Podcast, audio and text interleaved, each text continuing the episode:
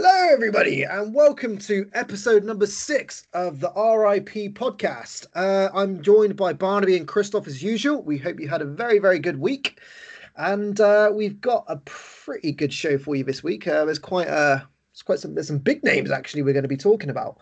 Um, so, record releases this week. We're going to be talking about uh, the new Foo Fighters album, uh, the new album from Love and Death and uh, our Slated and Celebrated section this week, uh, we're going to be discussing the eighth studio album by death metal legends Morbid Angel.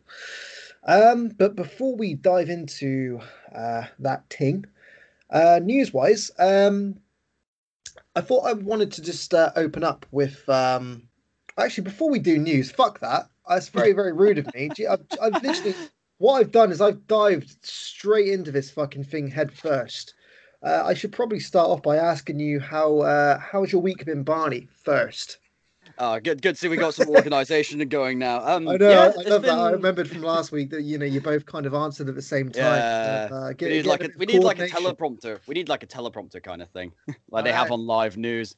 Yeah, it's not been too bad. Besides freezing my absolute tits off because of the cold. I mean, let me tell you, living on the steel, living in a steel cage in the cold in the winter is not fun because it doesn't let heat out in the summer. And it doesn't keep heat in in the winter. So I spend I, the summer either freezing my, either roasting my nuts off, or uh, in the winter freezing my tits off.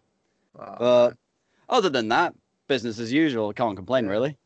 Barney's not a wrestler, by the way. He's a man that lives on a boat. Just, just for that steel cage reference. I am not. I'm not that cold. Uh, fair enough. Yeah, it has been fucking cold lately. Uh, what about you, Christoph? If you had a good week, mate. Oh, mate, it's been cracking. I uh, I received a package I ordered. Fuck, Christmas time from America, and I've been uh, worried because the whole tracking system was just fucked. Right. And there had been no updates for about a month and a half. Okay. And I just assumed it was lost into the shit abyss. Oh right, shit. It turned up day before yesterday. What is it? It's a kendama made out of skateboard ply. Oh, like, nice. the, nice. yeah, dude, it's really fucking cool.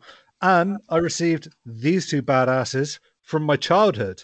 Oh, oh so nice. everyone, uh, Christoph's yeah. holding up. Uh, what are they? Vine? Are they seven inches? Yeah, seven inches. So the red time to waste vinyl which Amazing. is where my uh, Instagram handle comes from. And uh, why won't it come out? Transparent orange of the first AFI. Oh, that's beautiful. Look so at that. I love, that. I love the color on it. I had this as a kid. There were like 500 printed. And when I was about 14, I bought two copies, one for me and one for my uh, school friend. And then yeah, over the years, it just kind of disappeared, and I managed to pick one up the other day. Mm. Stoked. That's, that's uh, I mean, that's one great thing about the internet: the fact that you can now kind of track down those very rare kind of uh, old school vinyls that were only a limited amount were printed, but you can obviously, you know, or pressed, should I say, not printed. Um, yeah, but you can kind of track them down, and you know, with the right price, you can, yeah. you know, you can get you can get them back. You know, you can uh, you can rekindle all of those uh, all those memories. Um, yeah, but uh, that's cool. I'm glad that you guys have had a good week. Um, how about you? Know, you? Uh, yeah, Kylie. How about you, Stephen? How's your week been? It's been all right. you know, I mean, it's uh, it's kind of in a state of um, of repetitiveness. You know, you, I mean, for me personally, I I work from home, but you know, it's kind of you, you, know you do the same routine day in day out but it's been all right you know i mean it's uh it's been fine i mean thankfully i've had uh i've had you know netflix to and, and multiple books to keep me preoccupied but um uh, I did want to. It's a good segue actually because um, I say Netflix, and uh, I kind of wanted to go into um, go into something that I, I recently finished on Netflix. Um, so I don't know if either of you two. I mean, I I think Christoph, you've got a Netflix account, right? So you tend to watch a load of stuff. I don't know. Do, do you get Netflix on boats, Barnaby, or is that like a? Um, could get a Netflix account on my laptop, but I don't currently. All right, that's fine. But uh, anyways, so Netflix. I mean, that's kind of been. I'm pretty sure, you know, uh, for a lot of people, that's kind of been a a godsend in terms of keeping you preoccupied and keeping your you know keeping uh, your mind active and watching you know different shows week after week, month after month. Um, and uh, there was a there was a a show. Now, um, I just want to emphasize that this is uh, this isn't music related necessarily, uh, but it does kind of tie into our discussion last week about the whole um, cancel culture thing and you know w- with yeah. the ongoing thing with Marilyn Manson. Um, so I recently finished a Netflix show. Uh, it's just just off a whim. I decided to chuck something random on, um, just just for some background noise while I was doing some things, and um, I found myself becoming more engrossed with it. Um, and and I, I won't go into the specifics of the show just in case you know anybody listening hasn't yet seen it, or you know if following this you want to go and check it out. Um, now, the name of the show is called The Vanishing at the Cecil Hotel, um, which is one of these kind of uh, true crime documentaries, uh, very much in the vein of like a Making a Murderer or um, I don't know. I mean, I'm I'm pretty sure there's plenty of those related things on Netflix at the moment because you know they're Netflix originals. Um, now, I mean, if the name wasn't enough of a clue, it, it's essentially a crime documentary about a woman that checks into a hotel in Los Angeles and then goes missing. Mm. Um, it does become a pretty high profile case for many reasons. Um, but, you know, it then started to attract thousands of amateur detectives um, taken to the internet. You know, I mean, with their experience of like serving coffees and being dentists, they kind of feel like their opinion's invaluable when it comes to uh, you know the FBI and all these official oh, bodies yeah. that you know that, that are there and, and you know they've got the relevant training to do said job. Um, now it's it's it's around the third episode where um, this starts to get to you know my reasoning for bringing it to the show.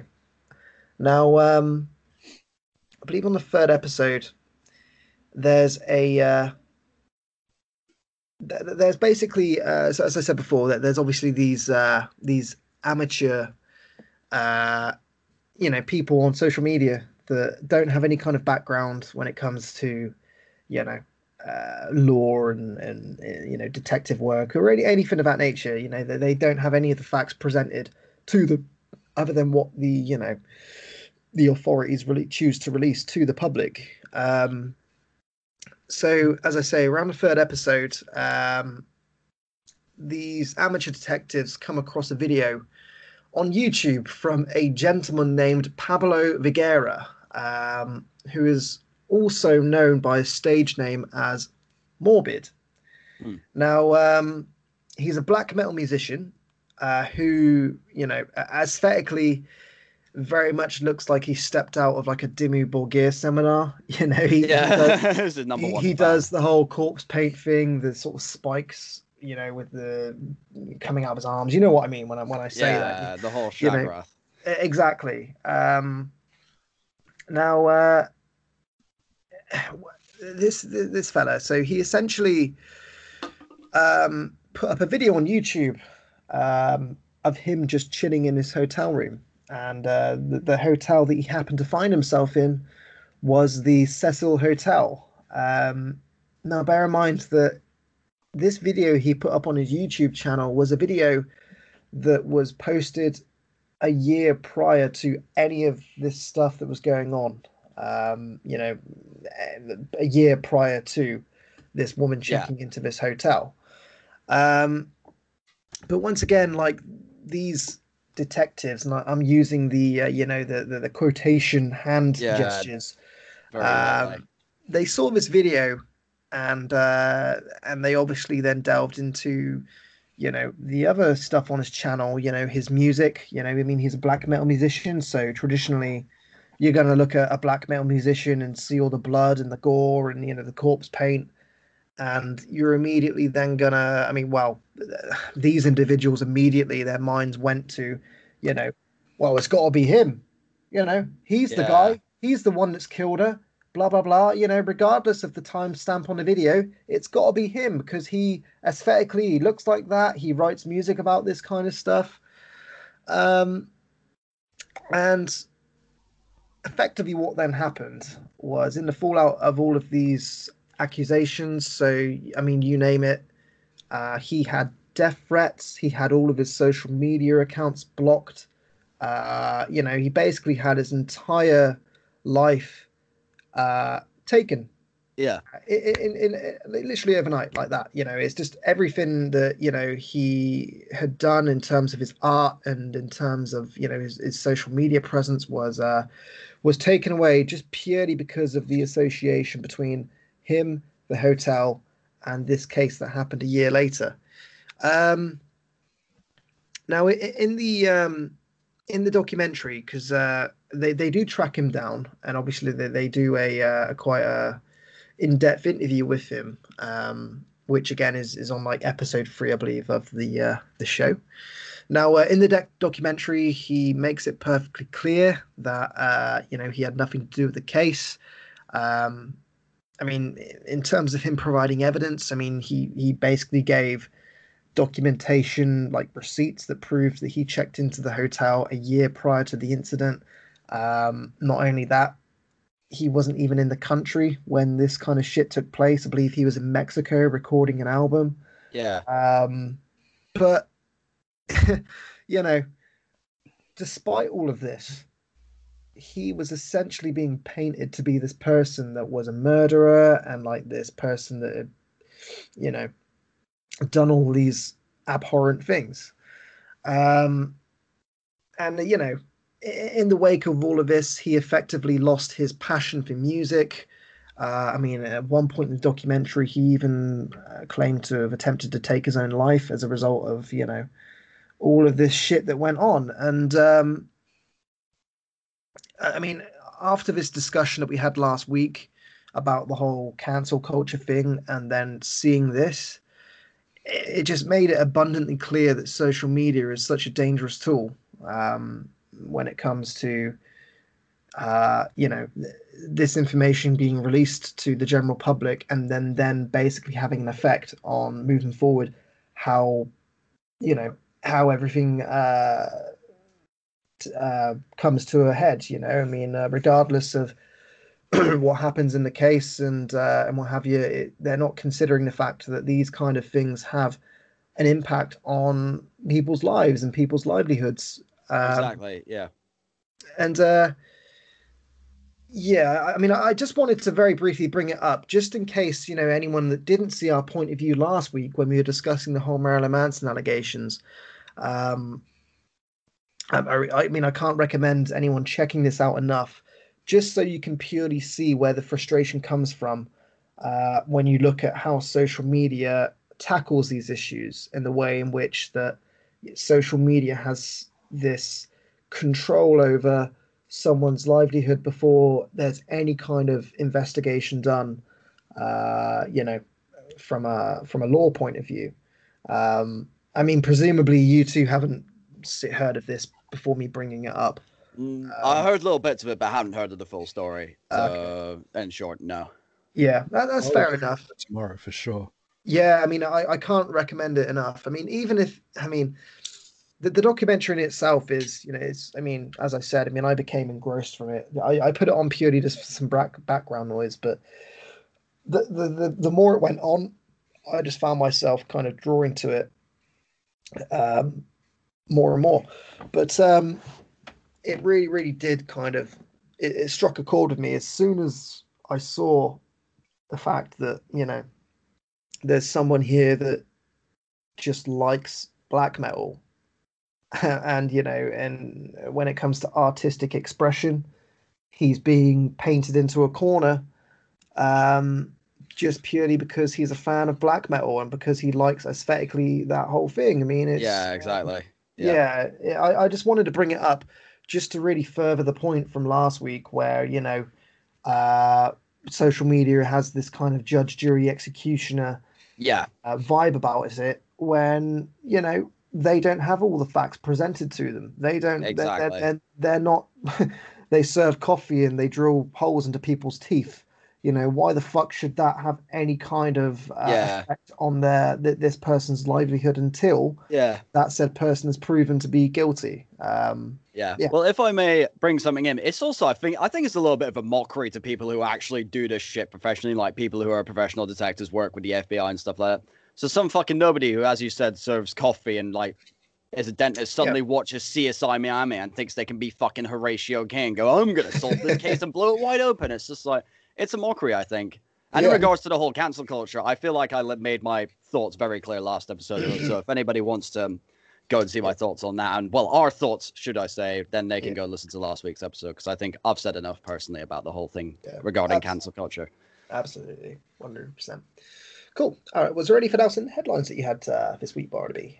Oh, I'll bring in some more uh, positive news, shall I? I've got um okay, two bits of positive news that I'm going to whiz through, and then one questionable, questionable. Oh, apologies. Bit of news. Right, questionable. The, questionable, yeah. Um, not in a dodgy sense, or anything like that, but we'll leave you scratching your heads. Uh, the first study I wanted to bring up is study shows listening to metal reduces anxiety, blood pressure, and heart rate. And for that, I'm just going to do the Jesse Pinkman science bitch pose. So basically, this is a study done by uh, where was it? It's done by uh, a website called Veraclinic.net, which is a hair transplant company, and they've done studies into. I know. Hear me out on this one. I know it sounds strange. They've done studies that show a direct correlation between stress and hair loss in men. So the company wanted to find out the most effective music uh, for reducing anxiety, and it turns out the most effective genre was metal. Okay. And sure they didn't falsely look into it and go, do you know what? All of the 98% of these metalheads have really long hair. so, like, to say, it's like, not be very. St- and then it's like, when you look at most King, of the crowd of like, Bloodsport, oh, like, it's proof that it works. Exactly. Yeah, right? And even if they're bold, they've got like three foot's worth of beard. So yeah, but look at Kerry yeah. King. Like he didn't lose his hair; it just fucking went from his head to his fucking chin. well, I don't know about you lot, but I mean, I mean, when it comes to listening to, you know, what's classed as like tradition, like mainstream traditional pop music, like Ed Sheeran and fucking, uh, you name it, like eh, Justin Bieber. I mean, Cardi B. Who, who oddly they will come up a bit later in this show. Um, like I find myself being like so in, uh, just so I don't even know the words I can use to express it. It's just I don't know who listens to that music on a day to day basis. I, I, find it weird. Anyone that doesn't listen to aggressive music, I just it's just such a weird. Like, can you imagine, right?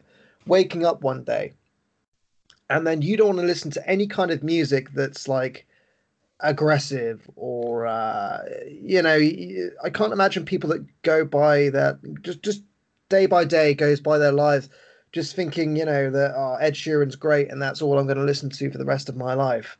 I just find it such such a weird thing that there are people out there that don't have a craving for just listening to something that's like aggressive and like gets your you know gets your heart pumping and your adrenaline going.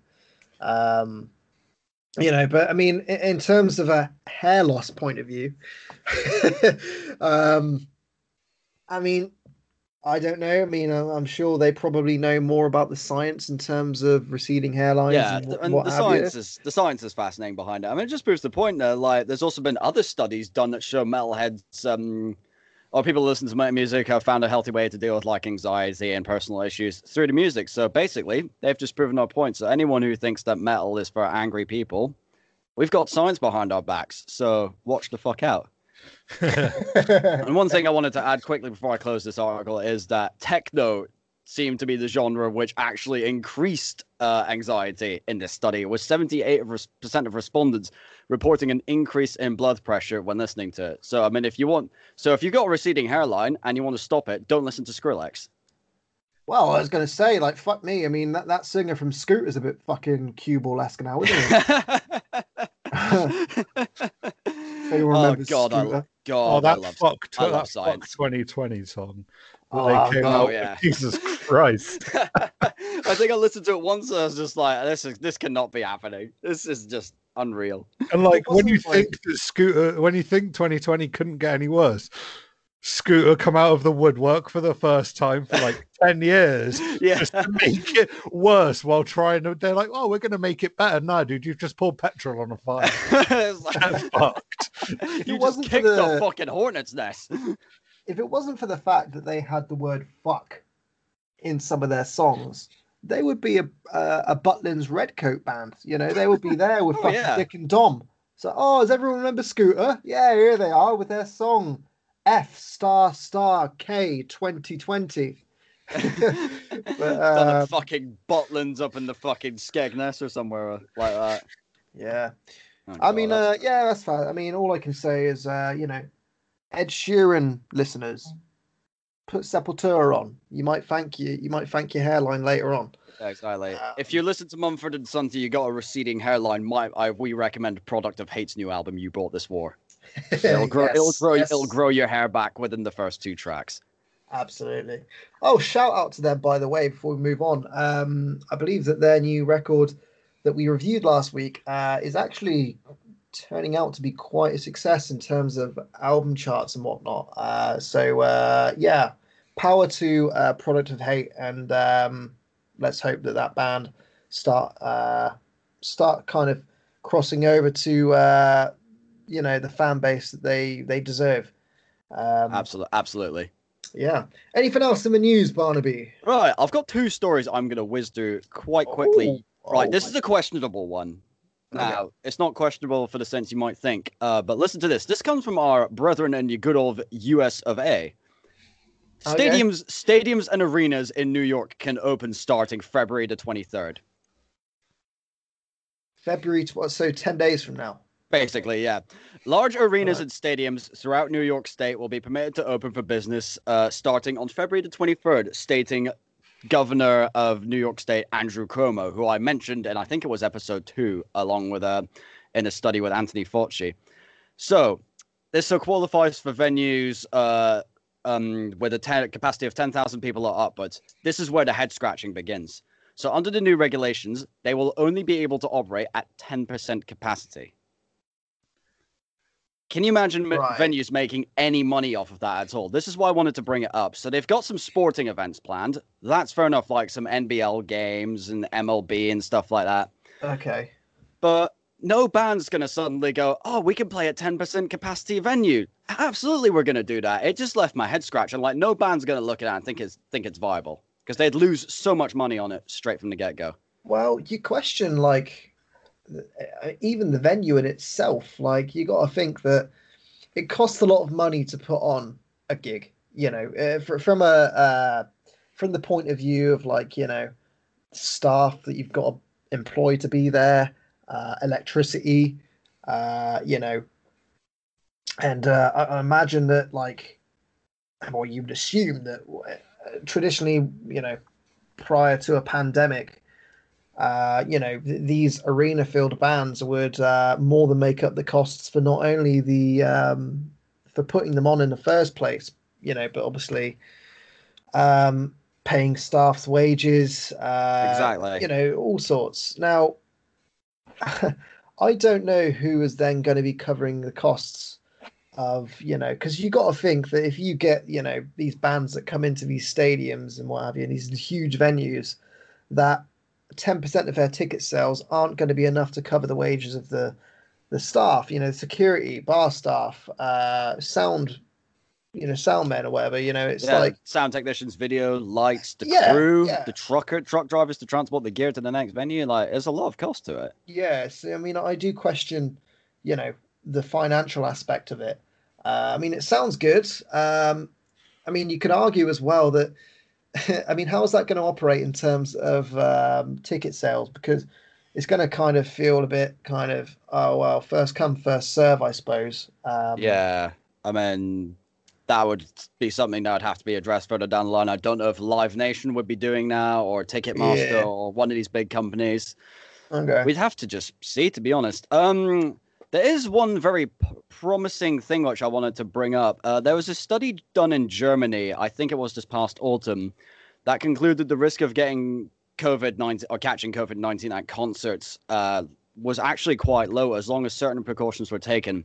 among of them like major improvements to the ventilation systems in venues and so forth and so forth, which is all promising. But the problem is, if a venue needs to make major upgrades to its ventilation systems, it's going to cost a lot of money. Like, could you imagine someone like the garage trying to install like COVID safe ventilation or whatever it is? Yeah, yeah. I mean, uh, I, I mean, whether or not this this kind of stuff appeals to, uh, you know, we're we're talking about like the O2 in London. Exactly. Or, uh, you know, like Genting and Genting in Birmingham, or yeah, just like these huge corporately owned stadiums and and uh, and arenas, then you could in a way kind of see, you know, maybe maybe uh, they could have that in place.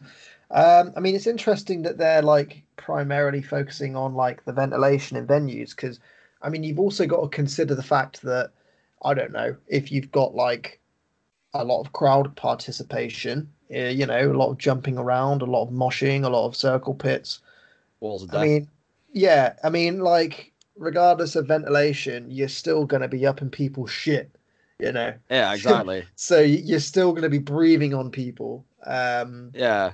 exactly. I mean, I'm not a, vi- a virologist or whatever, but I can pretty, I can kind of assume that you know, regardless of ventilation in a venue, if you're like you know nose to nose with somebody and breathing on them, and you've got like a you know a virus, you're pretty. I mean, I would assume that you're pretty kind of likely to uh, to pick something up. But exactly. Um, yeah, we'll, we'll we'll see. I mean, it's kind of fair play to um, you know, it was New York that were, were yeah, up, yeah, New York, New York State as a whole, not just New York City, but the entire state, the state of New York. Okay, yeah.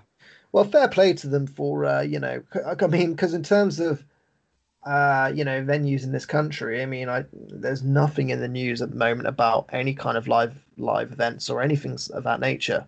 You know, yeah. whereas it's at least it kind of it still seems to be something that is frequently being chucked around in the uh, the news in different countries. Whereas here, right now, uh, I don't think we're even at a point where we can even consider um, events. You know, because we're still quite ingrained in. Yeah, we're still to... we're still in this shit. I mean, yeah, you can't yeah. even consider opening a shop, let alone exactly. People, you know, yeah, you can't go and buy a T-shirt at the minute, let alone go to a gig and run yeah. around and shout in a stranger's face. Yeah, like, you know, fucking get into a mosh pit with the guy wearing the stained Pantera t-shirt that's got kebab spilled down the front of it. Yeah, dude. yeah. Well, you've obviously been hanging out with me too much, Barnaby. Um, that's why we're such good mates. Yeah, uh, but I mean, if we can't have a pub open at the moment, um, you know, I, I can't see big venues being uh, a yeah. thing at the moment. It, but I agree. Yeah. Uh, what was the other thing? Oh, right. I'm going to move on to a little bit of better, well, I wouldn't say bad news, not least questionable news. Um, Alexi Laiho is going to finally get the final hurrah he deserves as Bodom After Midnight are going to release their 14 minute, three song EP, Paint the Sky with Blood, on April the 23rd via Napalm Records. And it's going to consist of two original songs and a cover of Dissection's 1995 song Where the Angels Lie, which is a fucking ripper of a track. I just wanted to bring this up because I feel like, obviously, with losing Alexi Laiho, which was a massive blow to the metal community, it's really touching to see him getting this final hurrah, which he deserves. And it'll be a fitting piece to his uh, everlasting legacy. So I just wanted to bring that up quickly to honor him. Yeah, uh, I mean, uh, you can sure as I mean, you can be certain that I'm going to be listening to it. I mean, uh, absolutely, it was, a, it was, a, devastating thing to start the year off with. Uh, I mean, I don't think anybody saw Alexi Laiho checking out anytime soon, uh, and it was, you know, I mean, it was a it was an enormous loss for the metal community. Um, so I'm happy that, you know, we'll kind of have one last bit of material that we can listen to to uh, celebrate. Absolutely, you know, and I think that um, it's going to be certainly it's going to be appreciated a lot more uh, in terms of you know the the sheer talent. I mean, you know that before even listening to it, you know it's going to be that. You know, it's going to be Alexi Laiho just doing the incredible stuff that he had, you know, that he had done up to that point. Um, you know, and it'll be it'll be it'll be nice to listen to it. I mean, that, that it will be tinted, I think, with a bit of sadness because you know that you know sadly absolutely this is, this is going to be the last time that you're going to hear brand new stuff from him but um yeah yeah it's it's cool uh you know I, I feel that i mean he's on the he's on the cover of metal hammer this month um you know and he's he's he's not there just purely because of the you know the, the devastating news of his death i mean he is there because he was that much of a talent and that much of a uh, an artist. You know, I mean, he's he was an incredible human being from a yeah from a from absolutely. a talent point of view. I mean, uh, yeah, I, I I I'm looking forward to it, but I mean, it will be it will be tinted with sadness slightly because you you just know that it's going to be the uh, the the last brand new material from him. Um, all right, well. Has anybody else got anything else for news this this week, or is that uh, is that everything? All right, cool. Tiny brief bit, actually, just a little heads up. Yeah. Offspring are back in the studio and good, working on a new album. Oh, seriously? Oh, I had no idea. Yeah, yes. dude. I, I, oh, I dude. Haven't, they haven't put out any like time scale or anything, but I was just flicking through the internet the other day, and yeah, they're back recording their first new music for years, which I'm stoked on. Oh, dude, that's gonna be. Wait, so didn't we have a falling out with the guitarist a while ago? Like, what's the situation on who's playing lead guitar? Um, I'm not 100 percent sure. I swear, like, I'm swear I remember they had a falling out with like the original guitarist or something like that. I could be mistaken, but oh man, I'm stoked for that news. Yeah. I'm a, I'm a little bit of a low key Offspring fan. I was always like stoked that they stopped making music when they did, because you know bands like Blink and Good Shot, a lot of bands within that sort of Green Day and that sort of little oh, good, good area shot. all got really shit, and I feel like Offspring stopped before they fell into the same trap as all the oh. rest of them. And we got we got to do a good Charlotte release for Slated and Celebrated because I feel like that's one I want to discuss in further detail. Lord, we could do like the Young and the Hopeless or something like that. yeah, well, but um, yeah, we could do. We'll see. We'll see. But uh, yeah, I'm excited for a new Offspring's yeah. records. Um, I, Hell yeah. I, I, I, love Offspring. I mean, I think Offspring are one of those ones that kind of very much in the vein of NOFX for me, where they're just one of those bands where you can can't really resist them uh, when yeah. you've had when you've had a couple of, of, beers and you're just like you want to have a good kind of good time to some uh, bouncy punk rock. Uh, yeah, yeah, exactly. I, I, yeah, they're fucking they're great. I love Offspring. Uh, yeah, well, let's hope that we get that record uh, later on this uh, this year. But um, if that's it for news this week, I suppose we should probably uh, crack on with the reviews section of the show. Okay, uh, so the first record that we're going to be looking at this week comes from a band called Love and Death with their second record called Perfectly Preserved on Earache Records. Um, they are a Christian metal band um, originating from Phoenix, Arizona, uh, and they're very much the creation of legendary dread-headed guitarist Brian Head Welch of Korn fame. Um, now, funnily enough, um, I only became aware of this band um, when it came to Head rejoining Korn back in 2013, um, which is mad to think that he's been back in the band for eight years and we we've obviously had like three Korn albums since then. It's it's crazy. Um, but anyways, I, I remember back in 2013 thinking like, oh yeah, well let's see what Head's been up to before he rejoined Korn, and um, and I listened to uh, their EP. Uh, so Love and Death obviously is a band that he had been uh, invested in since leaving Korn.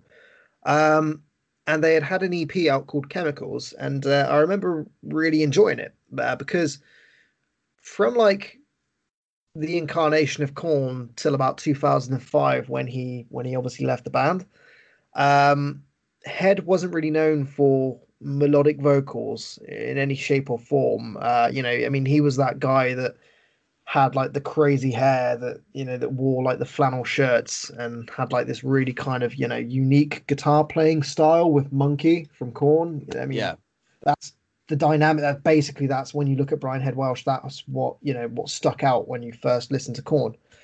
Um, so when I first heard the EP Chemicals, um, I was a little taken back. Um, not only because he, he had a pretty good voice, but um, you know, I mean, he he wasn't ever known for as I said before, I mean, he wasn't known for doing any kind of singing Korn. You know, occasionally, you know, he did like the the shouty parts when it came to you know exchanging stuff between Jonathan Davis and him.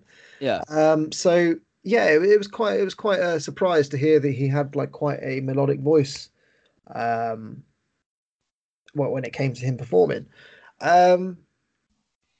So, uh, you know, not only was there that voice, but he also kind of um, kept that weird, scratchy, schizophrenic guitar that he was known for. Uh, you know, throughout Korn's records. You know, um, not only was it kind of like a thing that, yeah, I mean, when you listen to the first Korn album, it was so, it was such a, uh, it was such a unique dynamic of like these, like these two guitar players that kind of bounced off one another, and they had like this like really unique. Uh, they each like I believe they were each of them played eight string guitars, and there was like this weird, again schizophrenic kind of uh, nature to them. Um, so it was kind of nice to hear that he had kept that, you know, uh, in terms of the, his own sort of unique uh, playing ability and and you know what he brought to Love and Death.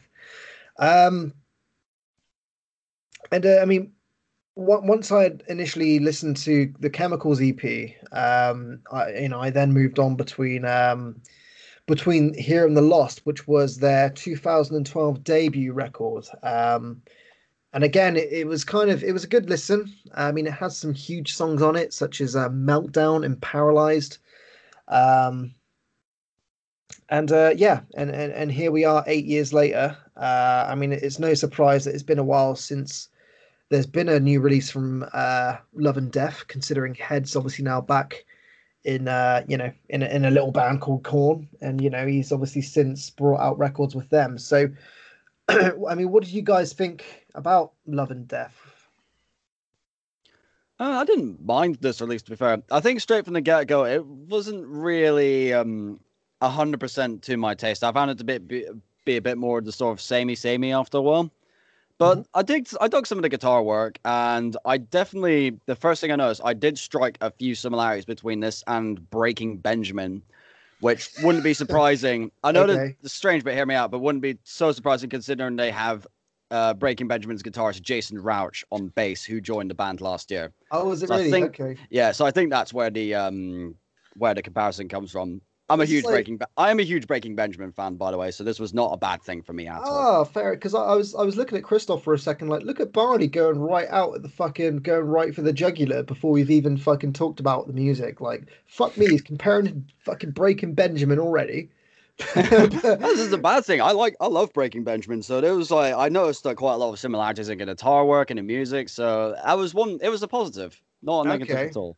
Fair enough. What about you, Christoph? I mean, did you have any previous with them, or was was this like your first? No, I saw them sort of advertised as the singles came out on Spot, uh, not Spotify, on Instagram, and kind of checked them out. Was stoked that he had a side project, and yeah, I just felt it was a bit clusterfucky. Yeah, uh, like I got that. These, well. I think had these really heavy, very Korn-inspired intros and then the intro ends and you've got like clean vocals and clean guitars which isn't bad but it just seemed like a reoccurring thing mm-hmm. none of the songs kind of built or anything yeah and i think having members of Korn and breaking benjamin and red like Phineas like any well. sort of yeah like any sort of super groupie type thing you either get a clusterfuck where you become a sum of all of your parts or you make something amazing and new. And I just feel like this sounded too much like all its individual yeah, exactly. bands mushed into one thing. Yeah, I mean, look at um, something like Killer Be Killed, which is an amazing song, which is like an amazing supergroup. Mm-hmm. And why they did a Justin Bieber song, you know, like like struggling to get into it at the start. It got better. I feel like after the first half, it started getting better, and the last song, fucking White Flag, was incredible. Yeah. But yeah, you're like you're struggling, and then you get hit by this Justin Bieber song. That if you're gonna do a cover of a really, really shit pop song, either make it a standalone. You know, Unleash the Archers did Northwest Passage, which didn't go on the album. It was just here's a single, here's a cover yeah. song and they should have done that or made it a bonus track like don't throw it as the fourth track on your album you know it was really mm-hmm. off putting Yeah. But, like there were great instrumental parts, but yeah, it all just felt there was no organization to any of the tracks or no order to anything. It was just chaotic. Yeah, that was uh, that was my gripe as well. Yeah, I mean, this is definitely a uh, a more melodic record uh, compared to their 2012 debut. Um, I mean, I, I can see this appealing to a like a, a mainstream radio listener.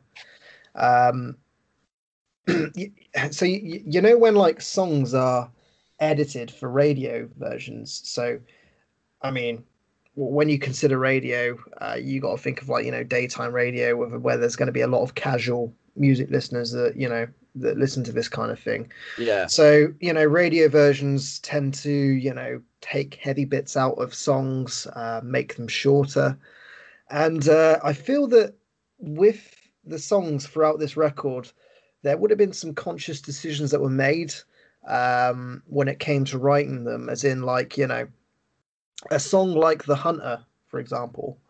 Um, it has like this big sing-along chorus with like a heavy bit chucked in the middle of it, and uh, you can kind of see that you know from a editing perspective, you know, it's the heavy part's only like you know 25 seconds, not even that they could just basically chop that part of the song out and then join the rest of it together and then you've basically got like a radio friendly rock song that will yeah. appeal to like yeah these these you know these casual listeners um and I, I kind of feel that like a lot of a lot of songs throughout the record have that have that about it whereas you could quite easily take a number of these songs from the record and kind of chop them up in a way where they you know they cut out a lot of the heavy stuff and they then you're kind of stuck with this very melodic radio friendly rock music which could appeal to you know as i say these the, these kind of casual listeners. Um I, I i mean like you guys i think i did struggle to vibe with the record if i'm perfectly honest with you. Yeah. Um i mean having a cover of a justin bieber song um, that really doesn't deviate from the original version of the song, um, other than having some guitar on it. You know, it's like uh, you're. I mean, that's only track four on the record, and uh, if you're gonna make, I mean, if you're gonna do a cover of a song that's you know quite a popular mainstream song, and you're you know you're, you're coming from it at uh, you know, from the perspective of like a metal band. I mean, you could have maybe have put it maybe towards the end of the record, or even put it as a bonus track, you know, uh, to yeah. a certain extent, because at the end of the day, you you know, your main fan base are going to be listening to you to listen to your own material and listen to some heavy stuff as opposed to a popular pop song, you know, that's exactly. like right at the beginning of your record. Yeah, um, and exactly. And one thing I wanted to bring up is like I give them credit for trying, and especially on the Justin Bieber cover, they got Lacey Sturm, who used to be the vocalist of Flyleaf In, and she did quite a good job. But there's only so much you can polish a turd. At the end of the day, it's still a Justin Bieber song. So kudos for yeah. trying, but it's it's not it's not their fault to be fair. It's a Justin Bieber song. So yeah, I mean, it's a terrible like yeah, it's a terrible song. I but mean, there are ten million other shit pop songs you can cover. Yeah, he, he yeah. could have done fucking yeah. Despacito, and that might have been more interesting. Yeah, might I mean, have been. I'll emphasize the might. But at least they're not a preachy Christian band, you know when I went in True. and saw them from like it was like oh Christian metal. I'm like oh here we go. It's gonna be edgy Creed. Like yeah. but like you don't like I fucking love that. Edgy Creed. Edgy Creed. Oh, I think we found a uh, an episode title. Oh we gotta do a Creed we gotta do one of the Creed albums for Slated and celebrated. We could do like oh. Human Clay or something like that. Yes. fucking hell. Like life's too short for that Barnaby. Yeah I got a death wish so let's do it. I want to hear I want to I want to see Scott Stapp turn up the boat with an MP5 and his ass be like, "You chatting shit, son." but uh, I mean, the record itself. I mean, I I um, I don't think it's terrible. I mean, that there are riffs that are scattered all over the record. Um, I mean, an example: the opening of a song like "Death of Us." Yeah, uh, which is it's it's fucking it's such a good opener. I love that riff. You know that that is like classic Brian Head Welsh uh you know riffing. You know you could picture that on a you know, you could you could imagine that being on like you know a Korn song. Um and like what christoph said like a, a majority of these songs do open up with that really good kind of uh riff you know. It's just like it's such a heavy unique scattergun like uh schizophrenic uh approach to you know playing guitar. And it's just a, uh, for me personally it's a shame that they they eventually these songs do eventually delve into these very kind of melodic radio friendly like sing along kind of songs whereas you know I, I mean i I'm I'm a Korn fan that likes listening to a song like fucking Twist, where you've got like you know, you know all that crazy shit yeah. Jonathan Davis does. You know, it's just like uh, that. That's um, yeah, for my taste anyway, I, I found this to be a bit kind of uh, a bit a bit weak, if I'm perfectly honest. Um, yeah, um, I think I fall into that camp as well. Yeah, but I mean, it's not to say that if you aren't a fan of you know the Creeds and that very radio friendly esque, I mean, Shinedown, If you're a fan of them, I'm pretty certain that you would fucking love this album. Um, but coming at it from somebody who's used to, as I say, you know. Uh, Korn and you know uh, the more kind of heavier end of things.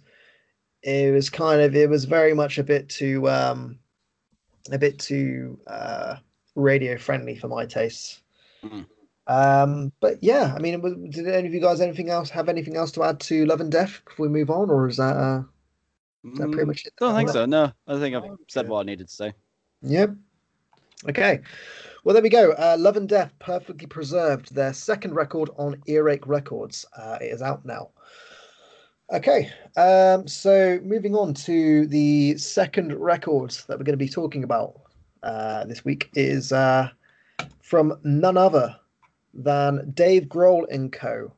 The Foo Fighters back with the 10th studio record. Um, this is an album that was originally scheduled to be released in 2020, uh, but due to the the pandy, it got pushed back to uh, pandy. Yeah, to the pandy. It got pushed back to this year. Um, so, uh, on the build up to this record, uh, Taylor Hawkins and Grohl um, mentioned that this record would have more of a pop orientated vibe about it in comparison to previous records. Um, according to Wikipedia, Grohl likened this album to uh, David Bowie's Let's Dance, uh, which immediately, as soon as I read that, my, you know, my skepticism started to uh, over, yeah. if you like. Uh, I mean, I mean, Foo Fighters. What was the? I mean, do you guys have much of relationship with the Foo Fighters? I mean, do, are, are you a fan? Oh yeah, I'm a, I'm a, I'm. I wouldn't say I'm a diehard fan, but I am a fan of the Foo Fighters. I love them. Cool. What about you, Christoph? I mean, we should mention to listeners as well that Christoph shares an uncanny resemblance to uh, Dave Grohl. Uh, so we, we, won't try and pick up on him about that too much while he's talking about this. But uh, what, what, what's your relationship with the Foo Fighters, mate? Well, apart from uh, starting my own tribute band for the Foo Fighters, the Pooh Fighters, which hopefully won't get me in a legal jam. Mm-hmm. Um, hey. I, I, love them as much as any other person. You know, they're one of those bands who's fucking hard to hate. Yeah, yeah, that's, that's where I come from as well. Yeah, I think Dave Grohl's just got that. He's he's just got that thing about him where there there are certain human beings that are just incapable of not liking. You know, he's, he's a he, very wholesome human being. He's an all round. He's an all round lad, Dave Grohl. Yeah, he was a rock star without. You never having like here like any. Oh, he went off the rails and over. He's like just this nice, pleasant rock star who likes to have a laugh and do good yeah. shit and yeah, make good music. Doesn't care if he falls and breaks his leg on stage. He's like, I'm gonna make a fucking throne I can sit on, inspired by Game of Thrones. Like, what a legend. he's just he's just a lad. I, I like Dave Grohl. He's he is a fucking he's a he's a funny awesome human being uh, that happens to have like an incredible discography of music behind him. Um, but for me, I've not been a fan of the last few records, regardless of what I've just said before that. Uh, I mean, the last record I can remember listening to religiously was Echoes, Silence, Patience, and Grace. Um, yeah, that was a good record to be fair. Yeah, I mean that's I mean that had the Pretender and that had like you know, it, I mean I, I fucking I used to listen to that record religiously, um, and yeah. that was back in two thousand and seven. Um, so it's been a while for me personally since I've enjoyed a Foo Fighters record. Um, so, uh, I mean, uh, being so disconnected from the Foo Fighters before listening to this new record, uh, I should add um, this is Medicine at Midnight again, which is the 10th record by Foo Fighters. So coming into this record, um, it was pretty cool that I, I could approach this as someone that hadn't heard any of the singles at all. Um, I mean, I, I literally I, I could come into this with like an open mind and, uh, you know, reading the background of the record. Uh, as I said before, it did make me pretty skeptical uh, when you compare, you know, um, the the sound of the Foo Fighters against you know an album like Let's Dance. Uh, that kind of felt like a bit of a stretch because they're they're quite far removed from each other. yeah, but um, you know, so so the sun was out. I put my Vans on, and uh, I went for my government mandated walk with the the new Foo Fighters album, and uh, I gotta say, I had a lovely fucking time. Um, I mean, what did you guys reckon when you uh, when you first stuck this on? Um, I mean, what can I say? Actually, I know it's gonna sound really surprising, but I dug it. I think like a lot of it was like aimed towards this really catchy, sort of happy-go-lucky, feel really good vibe, and I've got to say it was a nice contrast compared to their early material. Because I think I'm in the same camp as you, Stephen, where I've always been really attached to the like mid 2000s stuff, and then after that, I've sort of dropped off the radar a little bit. But I hmm. think this was a very refreshing turn to listening to them, to be honest. Like, take the instance, the opening track, track "Making a Fire." There's like some nice, really catchy background vocals, and that really perked my interest. So I thought, yeah. this is not like anything I've ever heard them done before. I quite dug that. And there hmm. was a lot of like really good guitar work, and generally the album kept me really engaged. I think they pulled off quite a banger with this one. Yeah, yeah. I mean, uh, Christoph's very biased, but go on, mate. I mean, what did you uh, what did you reckon when you uh, when you first put play on uh, press play on this? Yeah, I fucking dug it. It was nice and fresh. I feel like there was a lot of Dire Straits and a lot of Queens of the Stone Age sort of in um, yeah, influence in it. Definitely. Like, yeah, man, especially in things like Shame, Shame. Yes. And yeah. like Holding Poison had that weird little glockenspiel or whatever it is, the little in the background every yeah, couple yeah, of yeah. bars, and like you just can't help but have a little bop. Yeah, yeah. And they had a few slightly heavier sounds, but every song was different, mm-hmm. and I really and then, liked that because you know you, you're listening to it, and then a couple of tracks in, you're like, "Huh, it's just ever changing and revolving and fresh." Yeah, yeah. yeah. I mean, my own sorry, my only gripe with it was the song "Waiting on a War." Uh, okay, interesting. Just sounded so much. I think the guitar was almost identical to "Learn to Fly." Yeah, uh, I can see where you're coming yeah. from. Uh, he's like, got that strumming yeah. pattern and like the chord progression and everything, and it was kind of weird. But then it gets really heavy about halfway through. Yeah, apart from that, the whole thing was so nice and fresh. Yeah, I mean, um, I was I was so pleasantly surprised because, I mean, it's very far removed from the Foo Fighters of old. Uh, I mean, you, yeah. you, can obviously, you can clearly tell uh, that the age aspect of the band has had its effects on the general sound. I mean, you know, it's not as fast and punchy as like you know, old school Foo Fighters material. Um, but you know, bear in mind, I mean, I'm saying this is somebody who, you know, the last record that I went in on was like 14 years ago, you know, so uh, yeah, exactly. it's understandable that, you know, the band, the members of the band themselves, including Grohl, you know, that they're going to slow down eventually and they're going to kind of want to do material that's, uh, that's a bit more, uh, representative of their age, you know. Um, but yeah, I mean, as Barney said, I mean, the record opens with a song called "Making a Fire," and uh, it had like this very kind of upbeat gospel esque backing vocal around it. Um, and it kind of like you know when I when I put this on and went for the walk, it put an extra spring in my step. It was it was just such a such an uplifting song. Uh, I think "Shame Shame's probably my favorite on the record. Um, just because, like, yeah, yeah, I've I mean, got, I've still got to decide what mine is. Yeah, I mean, Christoph mentioned it before, but it's got that very kind of like desert esque feel, like the the early Queens of Stone Age albums had. Um, it's just like this very kind of uh, it's like a constant build that song that has this very subtle refrain of you know j- just the word shame, and uh, I I don't know I just, I just I'm drawn to that song. I don't know why. It's just such a very kind of unique song that I I don't think they've they've done anything like that before. Um, Cloud Spotter, I like that it kind of has this very kind of uh, on the nose nod to like Jimi Hendrix with like "Excuse me while I yeah. uh, kiss the sky." You know, it's obviously yeah, yeah. Like, in the vein of Purple Haze. Um, I mean, when when Dave Grohl referenced David Bowie's "Let's Dance," uh, I couldn't hear any of that until the title track "Medicine at Midnight" came along, um, which which had, you know, it was pretty on the nose in terms of the.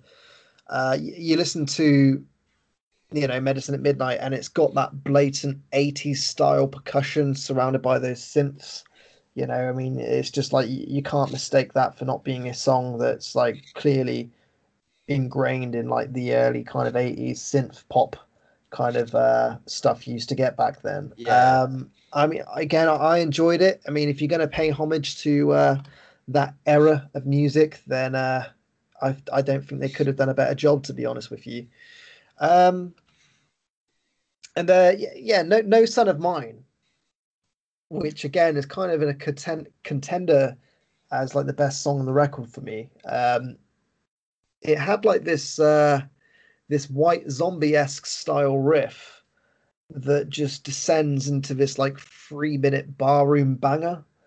Um, yeah, yeah. I mean, I, I really enjoyed it again. It's just uh, it's just really good again to say that uh, you know there's a a Foo Fighters album that I enjoy.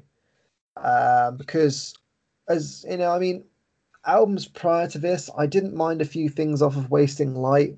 I thought the record after that, uh, was it Preserving something gold. I can't remember. Uh, concrete and gold. Concrete and gold. Yeah, yeah I, mean, I, I lost track after uh, a little. I... While. I think I lost track after Sonic Highways. That was the last one I really enjoyed. Yeah, I, I really liked Concrete and Gold, mainly for like the recording style they used. Like it wasn't high end, it wasn't sparkly. It was one of those albums that I think when you listen to it, you know that that's what it's going to sound like live. Yeah. And I know a lot of people hated it for that, mm-hmm. but yeah, I fucking loved that album. It got a lot of stick that it didn't deserve. Fair enough. I mean, I, I thought that because it was one of those records where was it the uh, the sky is a neighborhood that was the yeah. single off that record and i was just like i heard it and i was just like i'm really not vibing with this and then i put yeah, the record yeah, on and enough. i was i was just oh, it's, it's really it, i think it was just because it was so far removed from you know I mean, as I say, I mean, the last album I really enjoyed by them was back in 2007, and then you know, ten years later, and and this is the kind of stuff they're coming out with. I was just, I was just kind of, eh, it's another one of, it's a kind of very ploddy kind of Foo Fighters record. You know, there's not a lot going on, but um, you know, here I am, like you know, we're in you know 2021, and a couple of years after Concrete and Gold, and I'm loving Medicine at Midnight. I just think it's such yeah. a uh, it's such an upbeat record. Um, it's got too much of a summary vibe though to be released. Like, what is it? You said that they had put it back, but I feel like yeah, I mean, they I had think... saved it another two three months, it would have been a perfect release time. Yeah, but you can't hold on to something like that forever. Yeah, exactly. It's, it's such a nice vibe. Yeah, I mean, I, I think with this, it'll be it'll be a good thing to um maybe not listen to it for uh, a few months until at least it's spring or until like we start getting longer evenings, you know, where it's not yeah. so dark and miserable. And yeah. you put this on on like a, a summer evening where the sun's like, you know, going down at like eight in the evening and you put this record on and you've got a, you know, a few drinks behind you. It's just like, I, I, oh, I can imagine this oh, being a fucking, this. This is kind of an album that I feel will blossom as the year progresses. Um, mm-hmm. You know, yeah, it's, like... it's, gonna definitely be a grower, and I can definitely picture myself sitting up on the bridge of my of the boat with like a couple yeah. of ciders and a cigar, and just watching the sun go down, and then a horrible barbecue, and then all of a sudden I realize it's all a dream, and I wake up and Weezer's blasting in my fucking ears, Rivers oh, Cuomo going sake. upstairs and upstairs. You oh, I'm back in the... lockdown hell fuck. I, oh, mate, you, I, I had such like I was literally going through this daydreamy sense of like Heinz barbecue sauce and sunlight and like you know the Foo Fighters album and cider, and then you had to use the fucking W word. You had to said Weezer, and then that immediately I just like took me right out of it. Um, and it's a heavy Weezer album inspired by, wait for it, would you like to guess? Weezer. Weezer, yeah. Well, we were going to say Van Halen, but then that would be two on the fucking nose for them, you know. Um, yeah, but uh, Foo Fighters, Medicine at Midnight. I thoroughly, thoroughly enjoyed it, and uh, my best advice to would be to anybody would be to you know even if you listen to this record once, let it you know uh, put it to one side for a bit, and then put it back on in the summer, and I can guarantee this album's going to sound so much better uh, yeah. when you've got like you know the that kind of sunny environment around you with the sun out and you know a few ciders and a barbecue and the smell of smoke in the air it's just um yeah. I i really i'm really really over the moon with uh, this record. I uh it's just nice to say that you enjoy a foo fighters record again. Um, exactly. Yeah. yeah. It's nice to see them do something different for a change. And it's something which is not entirely out of their style but it's pushing the envelope so to speak. Yeah 100%. Uh, anything else to add to Foo Fighters before we move on? The limited vinyls they've released for it are fucking stunning. I've not even seen it. They, they, they, have a trans, they have a transparent red one, which is slightly more expensive and less copies been printed, but they've got like a a navy blue, like transparent navy blue that okay. almost looks like it's mottled with a slightly lighter blue, and they're fucking gorgeous. I really shouldn't have looked when I was trying to find earlier because of the whole um, Queens of the Stone Age esque vibe that a couple of tracks have. I thought maybe Josh Homme had a hand in production. So I made the mistake of Googling the album, and the first thing Google did was went, Look at the pretty vinyl to add to your collection. I was like, no. Dude, come on. Like, I don't need this right now, but I, hate I need it right now. Like, I've got another confession to make. I'm going to have to buy the vinyl. Yeah, I'm, mate, I'm, I'm, I'm kind of, I am very, um, I'm, I'm so tempted. Like, uh, I don't think I even own any uh, Foo Fighters records on vinyl, uh, and it would be it would be very telling of the the new record to sort of be the first one to be on vinyl, considering you know how good it is. Uh, when you consider that they've got like classic albums, you know, like the color and the shape and you know stuff like that. Yeah. Um, yeah. So uh, yeah, I, uh, I I will uh, I will look at that when we finish recording because uh, I'm I'm over the moon with this record. Um, Okay, so uh, yeah, once again, that was the Foo Fighters Medicine at Midnight, and uh, that actually uh, sums up the reviews for uh, this week on the show, um, which leaves us more than enough time to delve into this week's slated and celebrated. Um, okay, so uh, this week's slated and celebrated. Um, I think, other than Suicide Silence, uh, this has got to be up there in terms of records that were absolutely dragged through the coals. Um, I mean, once again, by fans, uh, music outlets, peers. Um, again, so this week's record does come from the eighth studio record from death metal pioneers Morbid Angel, uh, with 2011's Illud Divinum Insanus, uh, which translated from Latin means divine crazy. Um, so a, a band that are highly regarded as, as regarded as innovators of the death metal genre. Uh, I mean, they they've got classic records such as Altars of Madness, uh, Blessed Are the Sick, Covenant. Um, for my money, um, Domination, which is the best death metal record that's ever been written. Yeah, that's uh, a good shout. It's just a sludgy masterpiece. Um, so uh, th- this was in many ways uh, a comeback record uh, because the band's lineup was fairly sporadic, as original vocalist David Vincent had left the band in 1996 but then returned back in 2004.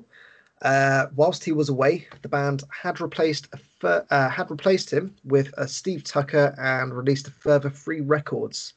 Um, their last being 2003's uh, Heretic.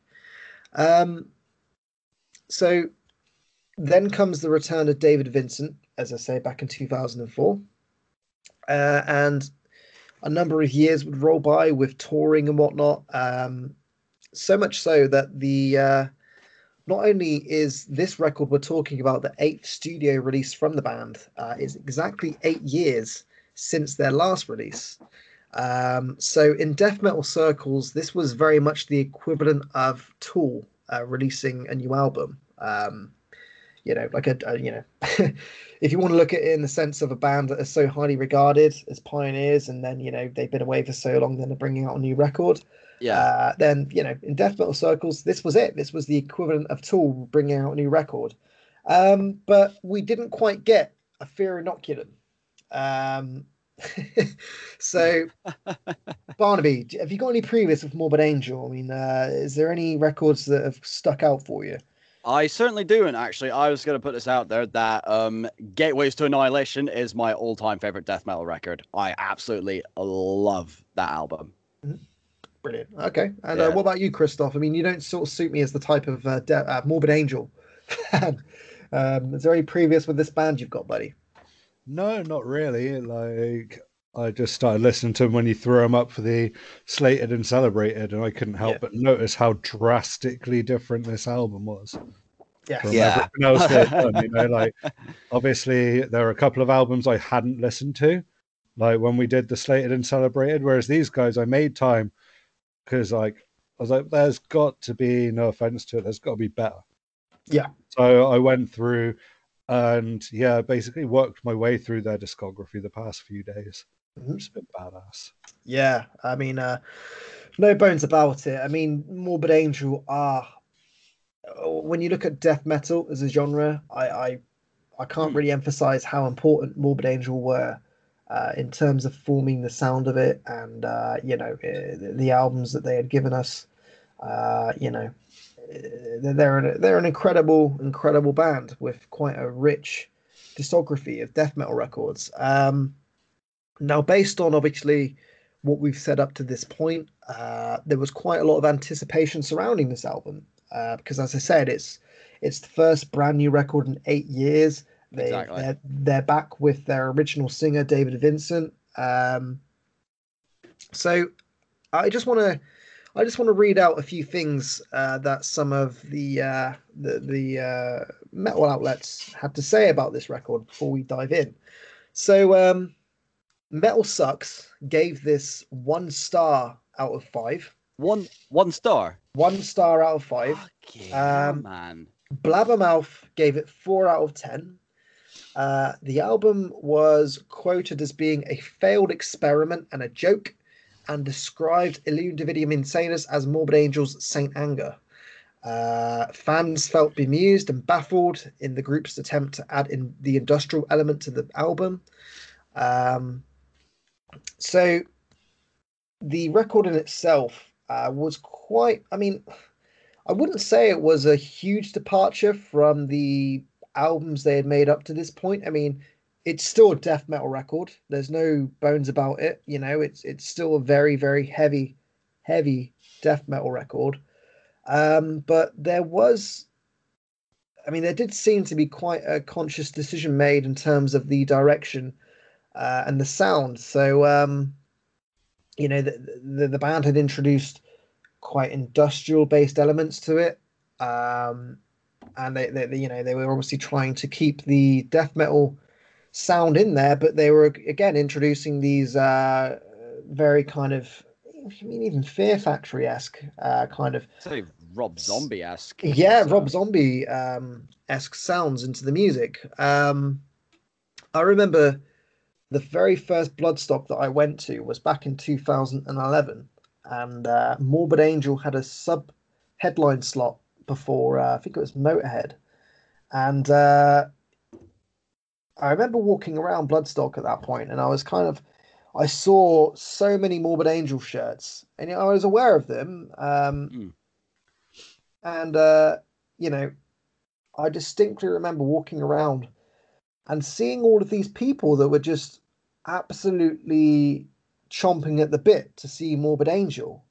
But when I was standing near these people and I heard them having conversations about their new records, it was so weird because the language they were using about them and the way that they would the way that they would describe their new record was you know it, it was as if like you've just given a death metal fan uh, my chemical romance album to listen to you know, they were just absolutely tearing it to pieces despite them wearing a Morbid Angel t shirt. And I was like, fuck me, like, what has this band done to completely alienate their fan base?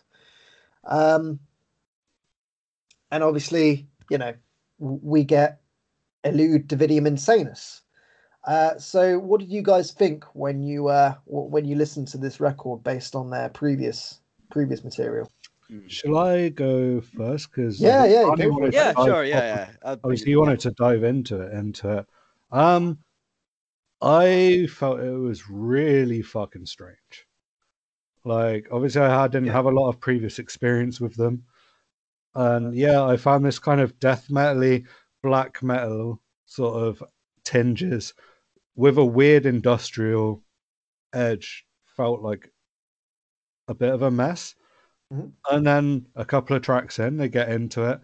And then you have like almost in a way, it's like cheesy death metal of like this I am morbid. Like yeah. It was a banger of a tune, but it kind of it felt very, very cheesy. And I think if you were drunk and they played it, you'd be right into it. But yeah, it felt a bit weird. And then there were things like oh, what's the song called? Is Destructos versus Earth or Destruction yeah. versus yeah. Earth? Which it just felt like a machine uh, machine head, a mushroom head song. Yeah. And like it was weird. And then I really then I like listened to their previous albums to this. And yeah, it's like day and night. Mm. It was just just odd. So I understand why it would have got slated because it was just like he said about some of the Foo Fighters stuff is so far removed from anything they sounded like. Yeah. Yeah. Yeah, yeah. Uh, absolutely. I mean, what about you, Barnaby? I mean, what did you uh, what did you think once you had heard th- this record? Uh, I mean, I'm gonna get the brutally honest stuff out the way you know, first. like as soon as he opens up like a dialogue with, "Oh," you know what's gonna come. no, but this is trust me, this is gonna be my same take as I had on the Suicide Silence self-titled, where that this I'm gonna say this politely, this was not for me at all. Okay. However, it did not deserve to be slated as badly as it did for a number of reasons, which I shall get into. Which is one, it wasn't, as you mentioned, Stephen, it wasn't a total departure from the death metal sound they're familiar with. Mm. Like when you get a track like I Am Morbid, where they still have the double bass and the blast beats and the over the top solos with the Floyd Rose Trey doing his thing, it's like, okay, yeah, this is Morbid Angel. Like it wasn't yeah. a completely far fetched departure from what they were known for in the 90s with like, you know, uh, Where the Slime Live, and you know all those tracks. Yeah. But the problem I just had is like the death metal stuff on this album. It just felt stale and bland. Like, like yeah, this is death metal, but it's not lighting a fire in me. Yeah, I just felt like it was a little bit. The death metal stuff was a little bit too generic, and then the stuff they did over the top, like as um, Christoph mentioned with Destructos versus DR slash Attack, it just felt like this is like a completely different sort of style of music. Just a different band in many ways. Exactly, yeah. So I yeah. just felt like as someone who loves death metal, I I didn't really enjoy this, but I do give them a respect for trying, and I really appreciate that they decided, you know, fuck it, let's try doing something different, and if it works, it works. If it doesn't, it doesn't. Okay. Yeah, I mean that's fair. I mean, I feel like that's very much. um I mean, that, that's a very kind of open-minded opinion to have. Whereas a mm. lot of their fan base up to that point were basically, as I said before, they felt so alienated and they felt so angry towards their decision to move towards this more industrialized sound. Uh, exactly. Yeah. now, I mean, for me personally, I fucking love this record. yeah, that's, that's fair enough. There, there's a few reasons. Now, um, like when I put on the records, uh, I mean, I, I going all the way back to the very first episode of this this show, and we reviewed Cataclysm's records. I distinctly remember telling you that the singer of Cataclysm had a very kind of David Vincent esque style about his voice. Yes. You know, although it was uh, very ingrained in the classic, you know, death metal uh, vocal approach, you could really kind of uh, pick out the uh, you could really pick out the vocals and you could really understand, you know, what they were saying and you know what they were, you know, what they were trying to express. And I feel that David Vincent's got such a unique voice mm-hmm. that regardless of what he puts his name to, I mean, you know, Morbid Angel or uh, you know, I mean, he's since come out with with other bands. He's just got such a unique vocal style that as soon as I hear a song with David Vincent on it, I, I know that it's it's immediately him.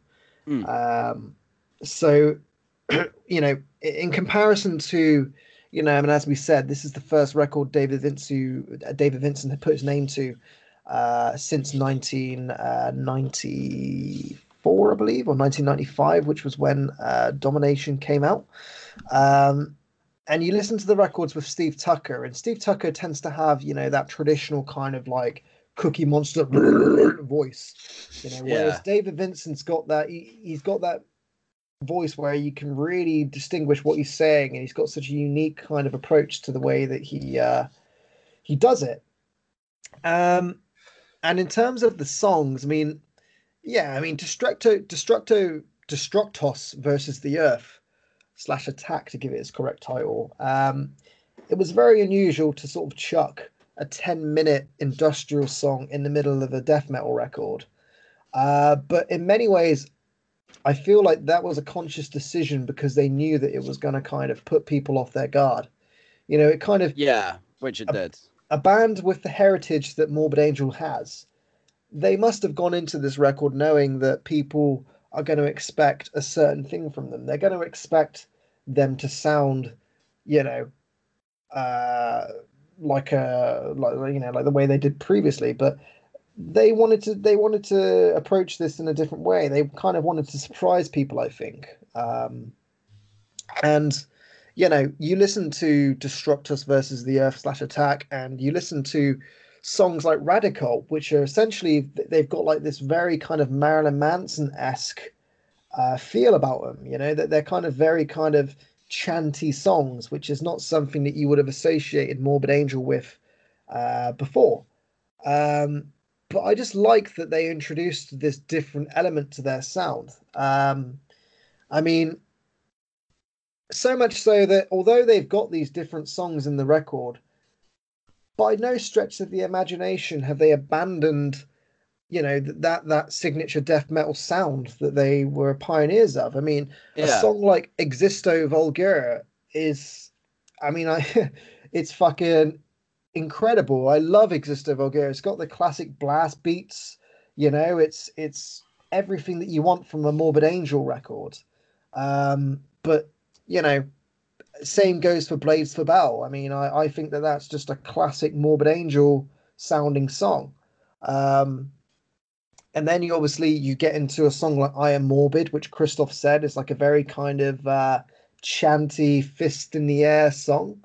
Yeah, uh, yeah, I, I fucking love it. I mean, sober or drunk, I think it's just a very, very good song. Um, and I felt that like, you know, the fact that the band decided to introduce these different elements into their album, such as industrial and a more kind of you know, chanty Marilyn Manson esque sound. Mm. Uh, in no way kind of uh, deserved the abuse that the record in itself received.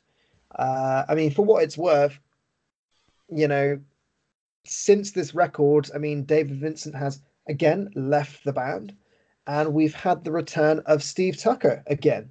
So it's kind of like the band have done a complete 180 back to you know 2003 where you know they've kind of since disregarded this record and they've continued down the path uh, that they were on up till 2003's heretic um, which again is just that very you know they released a record in 2017 to follow up to this, which I believe was called uh, Kingdom Disdained.